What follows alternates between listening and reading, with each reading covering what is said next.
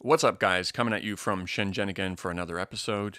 As you know, in the last episode, I spoke about finding the positives in every situation, but I'm going to pull this one in a little bit and address something a bit more negative and some of the possible takeaways from those realizations. First and foremost, the intense feeling of uncertainty has been winding down here in China for quite some time at least in regards to domestic coronavirus fears. People here do have a sense that we've beat this while still aware cooperation is required to mitigate the risk of a second wave. I'm recording this podcast on March 18th, 2020, and yesterday China had 13 new cases, only one of which was from Wuhan and the others were all from outside, from travelers coming back in. There are some touching images of big groups of medical workers leaving Wuhan now, getting the royal treatment with police escorts and being hailed as heroes, and rightfully so. Many of these medical workers volunteered to go to the front lines from their own provinces, and so many of us were feeling for them when we saw the videos of how difficult the situation was for them. Seeing them shave their heads beforehand, seeing their skin irritations they were getting on their faces from wearing goggles and masks all day, and how exhausted they were, with some of them getting a quick nap while leaning up against a wall and some even collapsing from exhaustion. These frontline medical workers are really seen as heroes all across China. The media, of course, helps this along by giving them even more attention, but to me, if even an eternal China critic wants to question what portion of it is organic, um, what portion is helped along with propaganda, it's going to be a subjective argument with little value, because at the end of the day, considering what medical workers are about to face all over the world, elsewhere, I hope they get the attention and recognition and encouragement they need, and I don't really care where it comes from. They're going to need all the help they can get. How will we do in the West, not only in terms of medical capabilities, but in terms of individual responsibilities?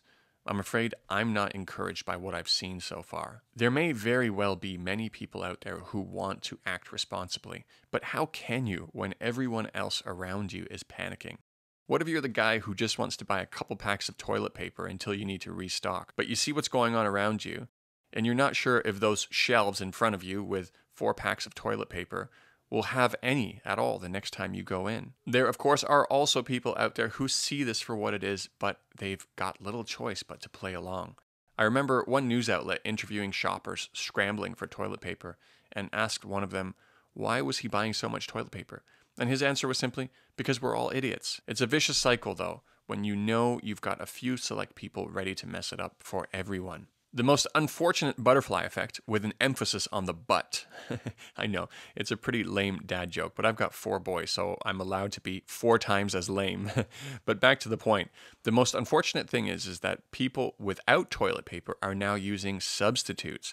And in the UK, they've issued warnings that the underground sewer systems might become clogged. Wouldn't that be a terrible irony? If all those people who hoarded toilet paper to make sure they can continue to wipe their butts for as long as they want find that they can no longer use their toilets at all. We didn't have this issue here in China mainland. People here have a kind of perplexed look when I ask them about it, a kind of WTF look that I haven't quite seen before. But perhaps even more concerning than the toilet paper rush is the sudden interest in guns.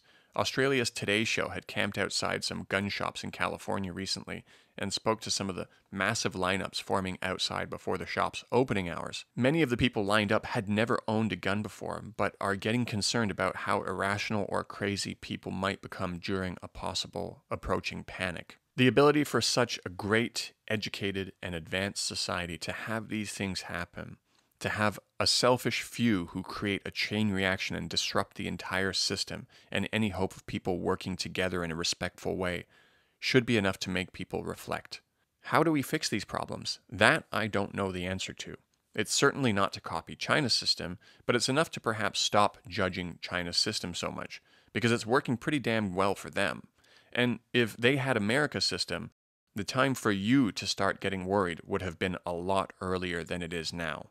I had this discussion with a subscriber of mine who I met up with in Macau who had a great long chat with me. This person isn't really pro China. Actually, they're not pro China at all. And they took the position that China's delays in the beginning caused a lot of problems for everyone. I reminded her of the timelines involved and how fast China genome sequenced the virus and made it public to everyone to pre- so everybody could prepare, and how quickly everything was put into high gear after that gear was determined to be appropriate. She also mentioned the issues with transparency in China, to which I said if we're faced with another inevitable pandemic in the future, and it has to happen somewhere, if China is unlucky enough to be that place, the rest of the world will be very lucky. A lack of transparency with immense action is far better than complete transparency with inaction. This is, of course, ignoring exactly how transparent China actually has been during this time, and how Western transparency, particularly with America, oftentimes ends up being a complete fallacy or illusion. I'll take it a bit further here and compound the transparency and honesty issues with a freedom issue.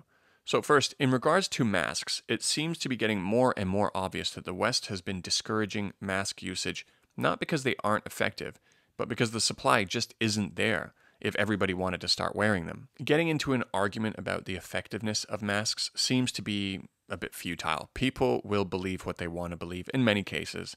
And positive data coming out of countries who are starting to get this pandemic under control and who also happen to be societies who are wearing and using masks across their wider population should be something that causes further consideration.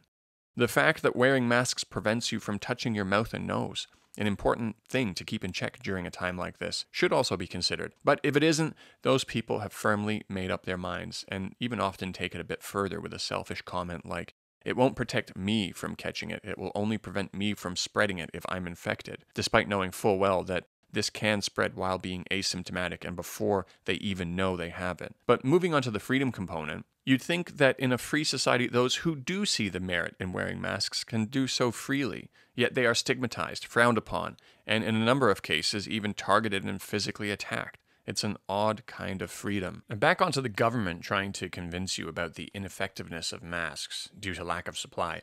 There's perhaps another thought you might need to consolidate here regarding your impression that it's China's government who's lacking transparency and honesty. You need to now either decide if you've realized the same is true for your own governments, or if there's a time when withholding the truth is important, because if everyone were to panic, you'd still be in the same situation. No masks, but now with anxiety.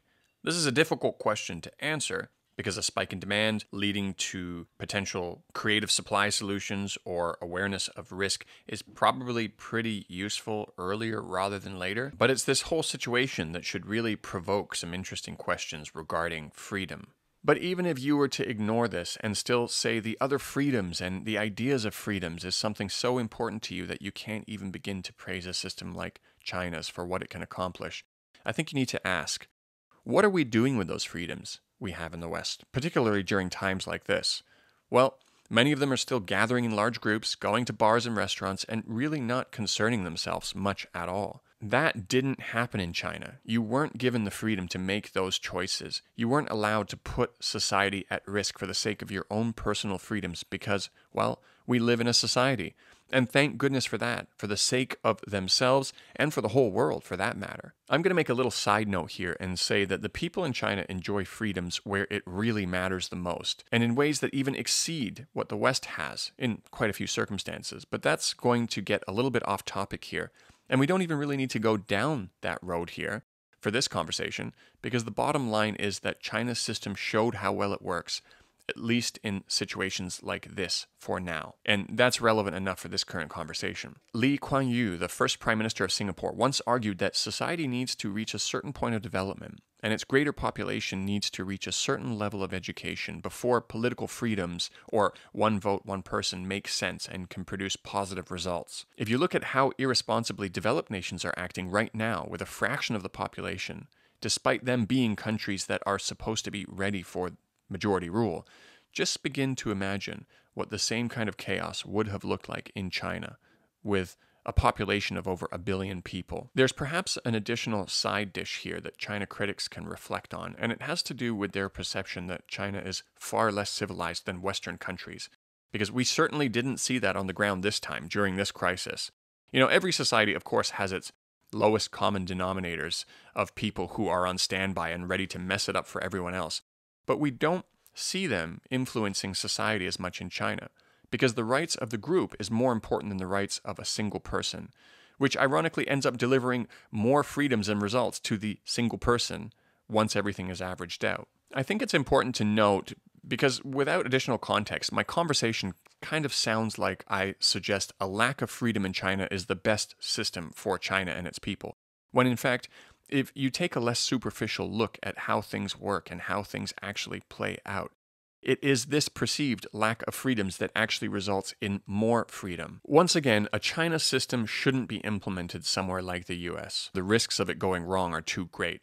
But I find it difficult to not admit that China has the right system for China, at least for the time being. And in what should perhaps be a separate topic, there are also enough metrics available in terms of seeing what this system has done for its people in such a short period of time, even outside of this whole pandemic issue, that should begin to make you second guess your positions and start to consider all those Chinese who jumped the Great Firewall and are fully aware of the outside world, who are engaging with you on social media, or who study overseas in your countries and yet still supports their own government, shouldn't just so easily and cheaply be disregarded as brainwashed in a lazy attempt to continue holding your own view of what's best for them. And perhaps even to begin considering that it might be us in the West who are brainwashed. I'm going to start to wrap this topic up here, but that little rant I went on is really important to pull things into a point of relevance on our current situation. And that has to do with looking at China for inspiration in terms of what to do during this pandemic trying to crack that China bad shell that so many people shout from may open up people to the possibility of learning about how China has controlled this so well, and perhaps even consider implementing some of these life saving strategies that brought China so much success during this fight. If having such a strong opinion about China prevents you from being able to benefit from some of the very valuable takeaways, well, that's ironically just wasting your freedom of thought, which you value so much. That's it for me today, guys. I will catch you in the next episode. Peace.